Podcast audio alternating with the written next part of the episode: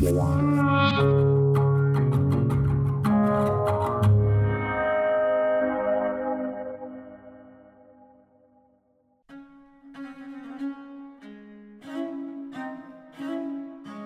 main woods that we use for these instruments are spruce, and most of the spruce comes from the Jura Mountains near the Swiss border. There's this whole science that's been devised in the past, I don't know how many years, called dendrochronology, which is studying either the climate using wood like this or identifying the age of wood, say, in an old instrument. It's kind of like a barcode. And you can really tell what the climate was like over a period of 10, 20, 30 years you know, in each stripe here. Hi, this is Sarah with another episode of Materially Speaking, where artists and artisans tell their stories through the materials they choose. You're listening to Marin Marais Pièce de Viole, Livre 2, Suite Number 2, Number 38, Cloche ou Carillon, performed by Salome Gasselin on a viola da gamba which was built by today's guest, American born luthier Judith Kraft. Today, Mike Axon and I are in Paris to meet Judith in her workshop located in a vibrant corner of the 10th arrondissement, where natural wine and cheese shops butt up against a more cosmopolitan offering of phone shops and exotic vegetables. A photo shoot is taking place in the street and also against the backdrop of a stained glass window. Judith's courtyard is hidden behind huge iron gates where tall white buildings house workshops, and motorbikes and cars are squeezed against the walls. There are lines of plants in terracotta pots and a small white dog. A few young workers from other units lounge against the wall having a smoke. Up winding wooden stairs, Judith greets us in her office, where a history of her instruments line one wall, some with painted gold detail, and others with fine marquetry work in wood. We ask her to introduce herself. I'm Judith Kraft. I'm an instrument maker, luthier in French, or maybe luthier. I haven't quite figured that one out. And I make mostly early instruments, viola da gambas, but also medieval fiddles, rebecs, and such. The viola da gamba is really a whole family, like the family of the violin, viola, cello. It dates from the, I would say, late 15th century. There are various theories about where it started, but the one I like best is that it started in Spain, sort of as the vihuela, which is their guitar. And it's really a close cousin of the guitar because it has traditionally six strings, except when the French added a seventh string. It has a flat back, frets, and it's tuned similarly to the guitar in fourths and thirds, and one third in the middle. So, but it's played with a bow, so it's sort of a bowed guitar. My plan was to learn how to make violins. And when I looked for somebody to teach me how to make violins when I arrived in France, I found somebody who was willing to do it, except he'd never actually made violins. So I started making harpsichords and medieval instruments with the idea of eventually making a violin. This was in the early 1970s. So people were starting to get interested in viols, but there were hardly any instruments around. So somebody ordered a viol from us and then somebody else. And I sort of discovered it as I built them. I thought, okay, once this fad has run its course, I'll be making violins. But it, apparently it was more than a fad. So here we are some 50 years later, and I'm still making viols. But I always liked doing things with my hands, just tinkering about, making little things. Or if I had a few pieces of paper, I would do cutouts and collages. When I was in nursery school, I was in this progressive nursery school where they actually had us using tools. I have a photo of it here that I'll have to show you. It's a photo of me at age four, very highly concentrated on my work, as you can see. But anyway. And with a very large saw, if I may say. Yes. Health and safety wouldn't be no, no, dishing they, them out nowadays. No, it's remarkable. I mean, we had hammers, we had nails and everything. And I remember distinctly just, you know, the joy of doing this. We were making bird feeders. I think it's interesting, isn't it, that sometimes we do things when we're sort of not conscious or as in very young. Well, I was really conscious of it. There was just something really important about it. It's something that really stuck in my mind, and I always remembered it. Well, I should, I guess, tell the story in the order. I went to the university in the United States where I was born for two years and got disenchanted pretty quickly, so I left. But I was already playing violin really as an amateur without any idea of wanting to put in the work to become a, a, professional. But before I left school, I went to see a violin maker to have, I think, to have my bow rehaired, to have some kind of work done. And so I found myself in his workshop, surrounded by these old pieces of wood, parts of violins, tools, workbenches. And it just suddenly dawned on me at that moment I want to work in a place like this. This is what I want to do. I want to work here. And that's really what sowed the seed, you know, the desire to do this. But I think the idea of working with wood was more carving it, not just sawing and gluing and screwing things together, but actually with violins or viols. You bend the wood, you gouge it, you sculpt it. It's a different kind of work. And that part of it also drew me. Between that and actually making an instrument that's going to have a sound and be, to be able to play it afterwards. Should we talk about where we are now, your workshop? Yes.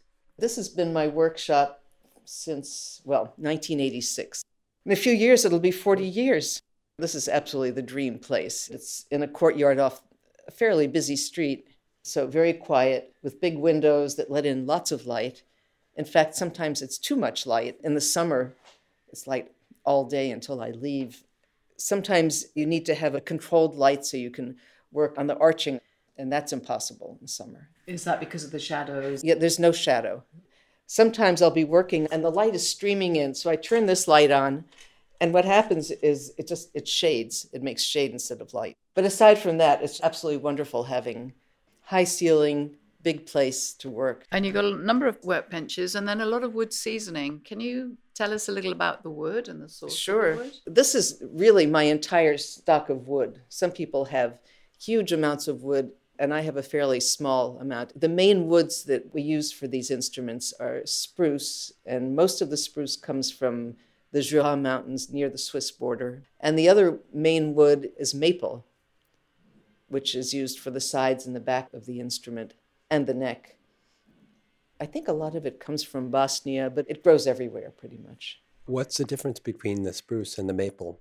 Well, the spruce is a resinous wood and a resonant wood. I don't know if there's any connection, but uh, just, it's the most resonant wood that we know. The sound travels faster in spruce than it does in anything else. But the downside is that it's a wood that splits just as fast as it vibrates. So if there's a little, if you hit one end of it, it's going to split from one end to the other in no time. So it's fairly fragile. So it's used only for the table, the front, whatever you want to call it, of the instrument. This is the front. And so you can see they're dark and light alternating veins. And the dark is the wood that's been growing in a, a colder season, and the light part has been growing in a warmer season. And you can really tell what the climate was like over a period of 10, 20, 30 years in each stripe here. What you want is fairly thin, dark pieces, and for them not to be too distant from one another, which is why the wood has to come from the mountains at least a thousand meters altitude, because otherwise the warm season growth is going to be too great and it'll make it too wide. So interesting that you have essentially a map of the climate yes. over time. No, that's true. And in fact, there's this whole science that's been devised in the past, I don't know how many years, called dendrochronology, which is studying the climate using wood like this or identifying the age of wood, say, in an old instrument. It's kind of like a barcode. So if you give a sample of how the veins are spaced, uh, just of what they look like, there are people who have these databases and can tell you that it comes from a tree in such and such an area that was cut in a certain year or approximately. You don't know exactly, but you can know if there's an 18th century instrument and they discover that the wood on the front was actually growing still in the 19th century, then there's something is amiss. So. Um, what does it mean for you that you came to France and that you're working in France? I was traveling around Europe, and at one point, a friend said, Why don't you come to Paris? She was a childhood friend who was living here. She had come because of May 68 and everything going on. She said, If you come to Paris, we could share an apartment. So I took her old au pair job, which happened to be with two musicians, and they're the people who recommended this instrument maker to me. What is your day like? My day, let's say, once I get to the workshop, I get here at about sometime between 9 and 9.30 in the morning And sometimes I know exactly what I'm going to be doing, and other times I don't quite remember what I left off the day before. So I go look at my workbench and see what's there, and that kind of reminds me. And I just sort of pick up where I left off. Sometimes I'll have people who come in to have an instrument adjusted, particularly having the sound post adjusted, or if there's some problem, I'll deal with that. Having made so many instruments over the course of these years, there are a lot of them and enough of them around here. Sometimes there are people who will make an appointment and they usually come by appointment. They don't just show up on my doorstep. So it's a combination of fixing some instruments and mostly building new ones. That's my main work. I notice you're smiling when you talk about this. So, what are your moments of joy? Well, I'm really happy when I arrive here in the morning. I love the space, I love what I do here. And I realized just recently that I pretty much recreated what I remember of the workshop that I saw. It's, it's actually nicer than the one that I, that I saw, I think. Would it be possible to sort of give us an overview of the process of sure making? Mm-hmm. Well, once I've acquired the wood, and that's not a process that takes place here, I go to the Jura and very happily walk through piles and piles of wood and choose it. It's my favorite shopping spree. Once the wood is here, when I start building one, I usually start with the front, which is the key piece. And I don't know why I start with that, but I guess it's something I can make and then set aside until the rest of the instrument is ready. Historically, there are different ways of making the front of a viol, and it's, of course, it's arched. So there are two basic ways of making the arching, which I can show you. This is the way it's made, say, on a violin or cello, which is you take two wedges of spruce, glue them together, and then you just start carving and you carve the arching out completely with gouges, which I'll show you.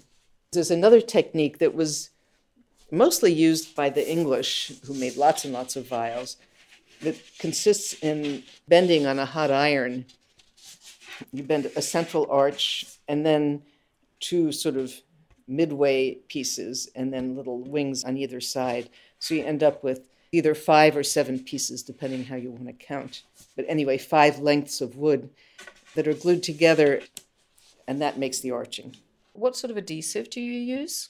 It's animal glue. You put it in a little jar with water and then you double boil.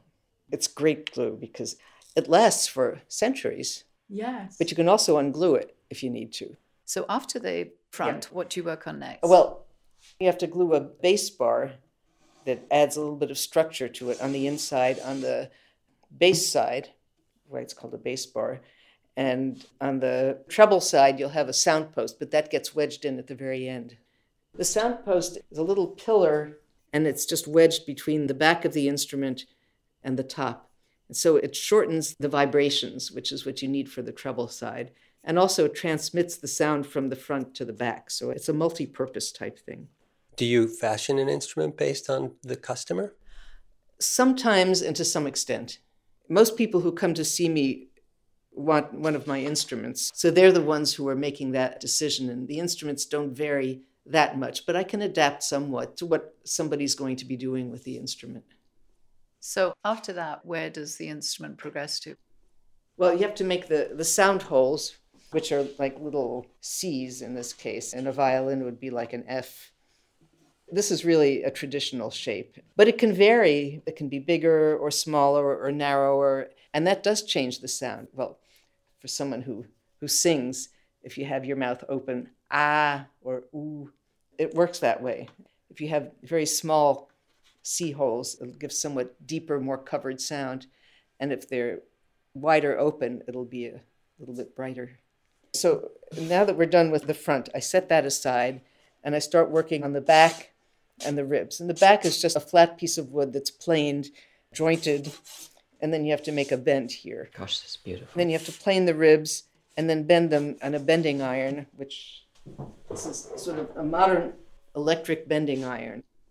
Anyway, this is the kind so they used to have, and they would just stick it in the fire and then take it out and put it in something and then bend. And I used to use these with a little heating thing underneath. The electric one is much more convenient and uh, much easier to control temperature wise. Uh, another difference with the violin family is that in the violin family, you have linings, which are little strips of wood glued to the inside of the ribs to enlarge the gluing surface, and that reinforces. And also in the corners, there are little corner blocks. With viols, for the most part, you use either strips of linen or parchment to reinforce the inside. Everything is more lightly built. So then we get to the neck. Once you have the body like that, then the neck, in this case, is a separate piece completely. And if you're going to make a head or whatever kind of carving, you do that. So this particular neck, which has got a beautiful ornate carved head and Yeah. uh, some intricate lace work, is yeah. that traditional? Is that It is traditional. and all of this work here you did by hand? Yes. Wow, Yeah, I have these little gouges that I use. beautiful on wooden handles. The very next thing, which is what I was starting to do here, is this is going to be the fingerboard. And then on the tail piece, there'll be another piece here that holds the strings, and then it goes over the bridge. That's how the setup will go. And I have to adjust the pegs. But in between, there is varnishing.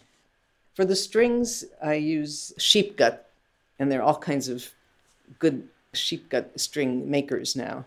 When I first started making instruments, there were three main places where gut strings were used. One was musical instruments, another was surgery, and the other was tennis. Well, in tennis, they don't use it so much now. In surgery, they don't either. But with musical instruments, we use it more than we did before.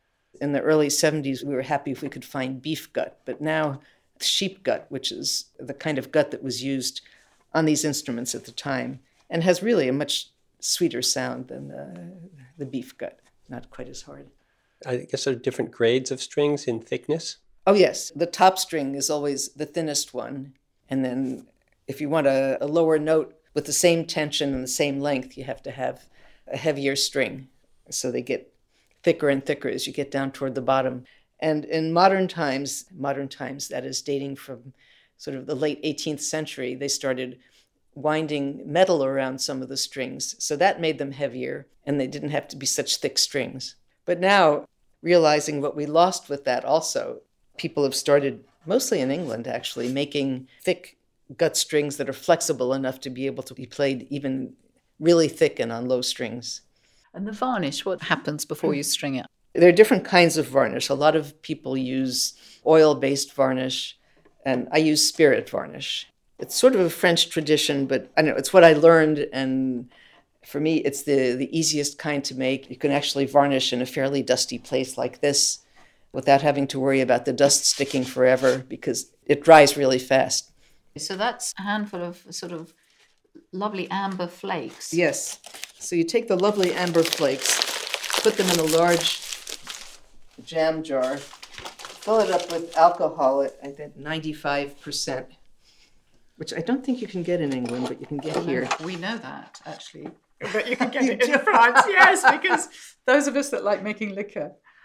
Uh, With that, well, I don't think this is the kind you would want to be uh, Drinking. but it's really good for dissolving those little amber flakes. Usually, you've prepared the wood in some way. Like, for example, on this one, I'm going to put a coat of gelatin, which is, it could be light glue, but it just happens to be gelatin.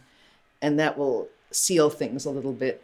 And then I put chicory, sort of like a coffee substitute. It stains the wood all over. And then I use the varnish that I've prepared with alcohol.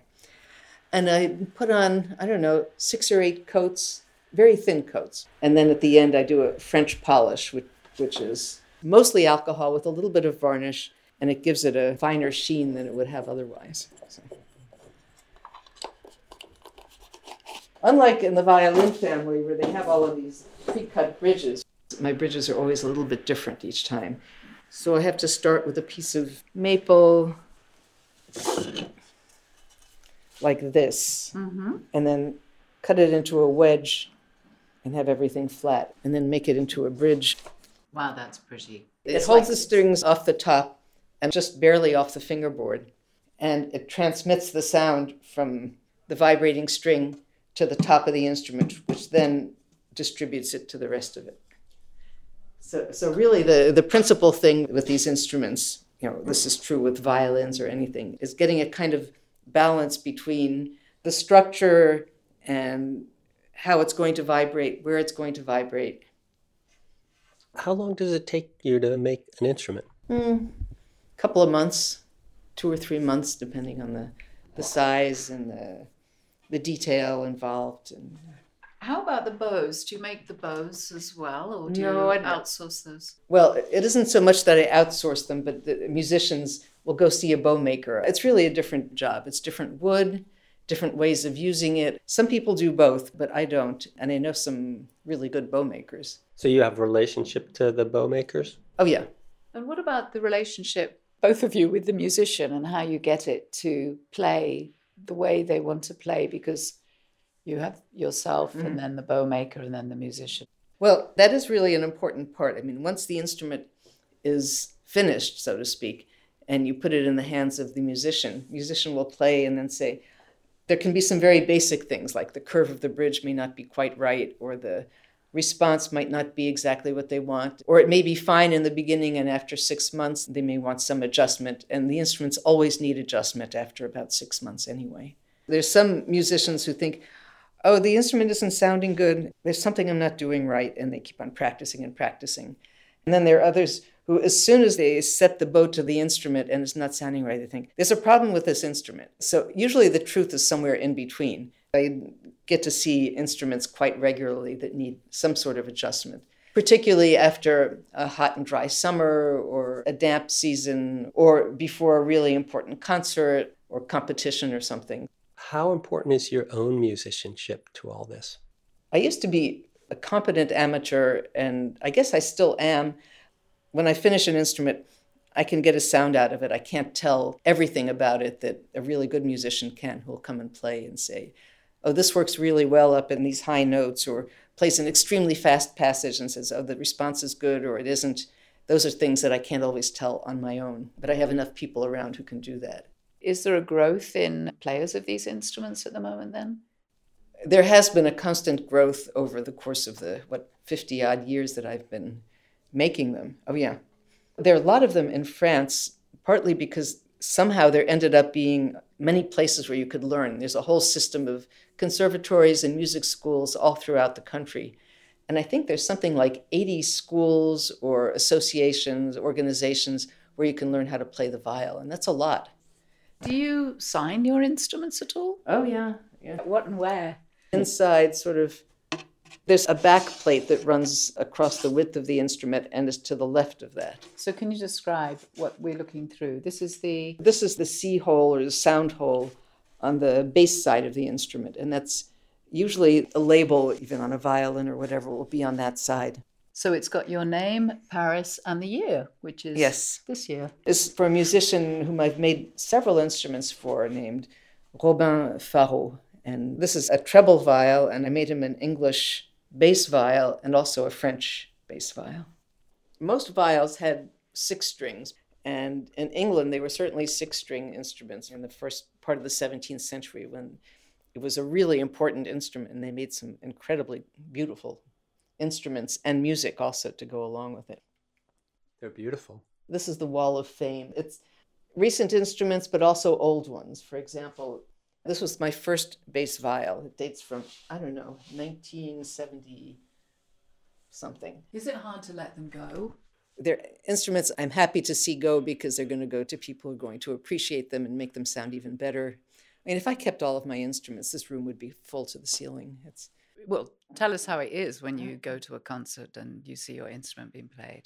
Well, in a way, it's really nice. Sometimes I wish it weren't my instrument because I'm listening more to the instrument than to the music, or thinking, why doesn't it sound better? You know, what's going on, or what? Uh... But for the most part, it's really nice to actually know that the second life of the instrument, which outside of my workshop, which is actually to be used in, in public or in the hands of the musician, is really happening. And also, it can inform me about how the instrument sounds with other instruments or in a particular hall or with particular music.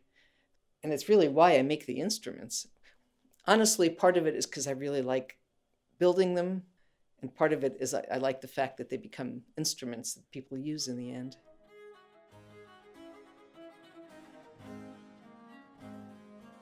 So, thanks to Judith Kraft. You can discover more about her on her website, judithkraft.net. Today's music was Marin Marais, Pièce de Viole, Livre 2, Suite Number 2, Number 38, Cloche ou Carillon, performed by Salome Gasselin, and is from the disc Récit, courtesy of Mirare. As with all episodes, you can find photographs of her work on our website, materiallyspeaking.com, or on our new Instagram account at Materially Speaking Podcast. If you're enjoying Materially Speaking, please subscribe to our newsletter on our website and we'll let you know when the next episode goes live.